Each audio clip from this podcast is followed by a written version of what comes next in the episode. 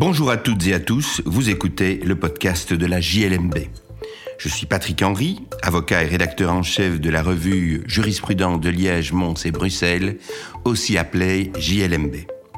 Dans la revue, tout comme dans ce podcast, nous commentons principalement des décisions de jurisprudence prononcées par des juridictions des ressorts des cours d'appel de Liège, Mons ou Bruxelles. Cette semaine, je vais vous parler de la question de savoir si un administrateur de société peut être déclaré en faillite. Ce sujet est traité par la Cour de cassation dans un arrêt du 5... dans, je recommence. Ce sujet est traité par la Cour de cassation dans un arrêt du 9 février 2023 que nous publions dans le numéro 13 de notre année 2023. Pour le consulter, je vous invite à suivre le lien dans la description. L'affaire est relativement simple. Un administrateur de société a lui-même déposé une requête en faillite. La Cour d'appel de Bruxelles, section francophone, a décidé d'admettre cette déclaration en, considérant qu'il constituait bien une organisation propre L'affaire est soumise à la Cour de cassation et celle-ci tranche par un arrêt du 9 février 2023. Elle rappelle tout d'abord que le débiteur qui a cessé ses paiements de matière persistante et dont le crédit se trouve ébranlé est en état de faillite, selon l'article 2099 alinéa 1er du Code de droit économique, qu'en vertu de l'article 1.22 huitièmement du même code, le débiteur est une entreprise à l'exception de toute personne morale de droit public, c'est-à-dire qu'on entend par entreprise chacune des organisations suivantes, une personne physique qui exerce une activité professionnelle à titre indépendant, une personne morale ou une autre organisation sans personnalité juridique. Mais c'est là que se focalise la question, une personne physique n'est une entreprise que lorsqu'elle constitue une organisation consistant en un agencement de moyens, matériels, financiers ou humains, en vue de l'exercice d'une activité professionnelle à titre indépendant. Donc, le gérant ou l'administrateur d'une société qui exerce son mandat en dehors de toute organisation propre n'est pas une entreprise.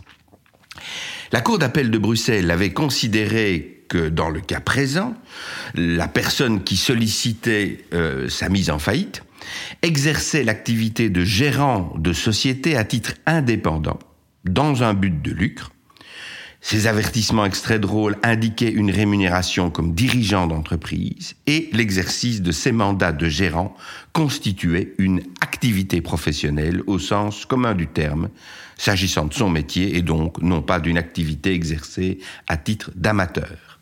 Elle avait ajouté qu'exiger un agencement de moyens personnels et distincts de ceux de la personne morale ou une organisation propre revient à poser une exigence inexistante. Et elle avait donc déclaré euh, que cette personne pouvait être déclarée en faillite.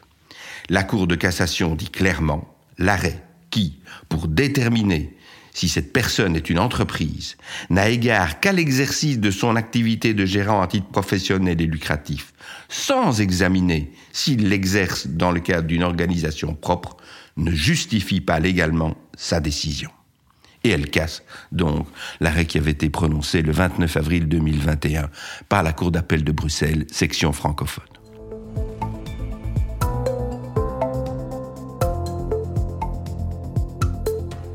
Claude Parmentier, dans une note de contextualisation euh, sous cet arrêt, rappelle que cet arrêt se situe dans le droit fil d'un arrêt du 18 mars 2022 que nous avions publié antérieurement dans notre revue en 2022, page 1152, et les conclusions du ministère public qui permettaient de faire le point de façon tout à fait précise sur cette matière avaient été publiées simultanément. Mais ce qui est intéressant, c'est que parallèlement, nous publions un deuxième arrêt qui vient lui aussi de la Cour d'appel de Bruxelles, mais euh, section néerlandophone cette fois, Il s'agit d'un arrêt de la huitième chambre du 25 octobre 2022.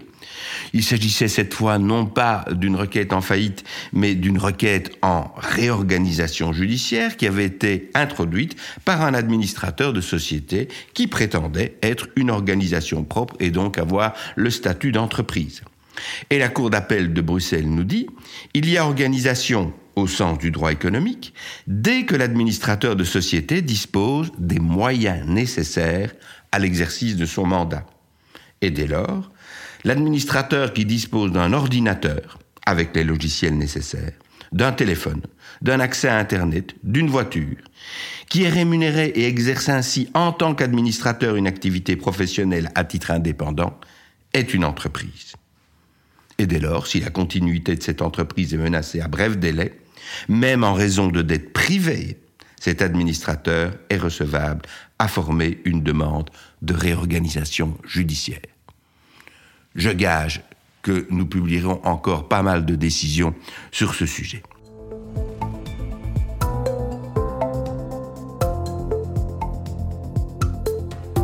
Voilà qui conclut cet épisode des podcasts de la JLMB. Je remercie Claude Parmentier qui a préparé le numéro dans lequel se trouvent ces deux décisions. Je rappelle qu'il s'agit du numéro 13 de notre année 2023. Je vous remercie pour votre écoute et vous invite à vous abonner au podcast sur la plateforme de votre choix afin de ne pas manquer nos prochains épisodes. À la semaine prochaine pour l'analyse d'une nouvelle décision de jurisprudence.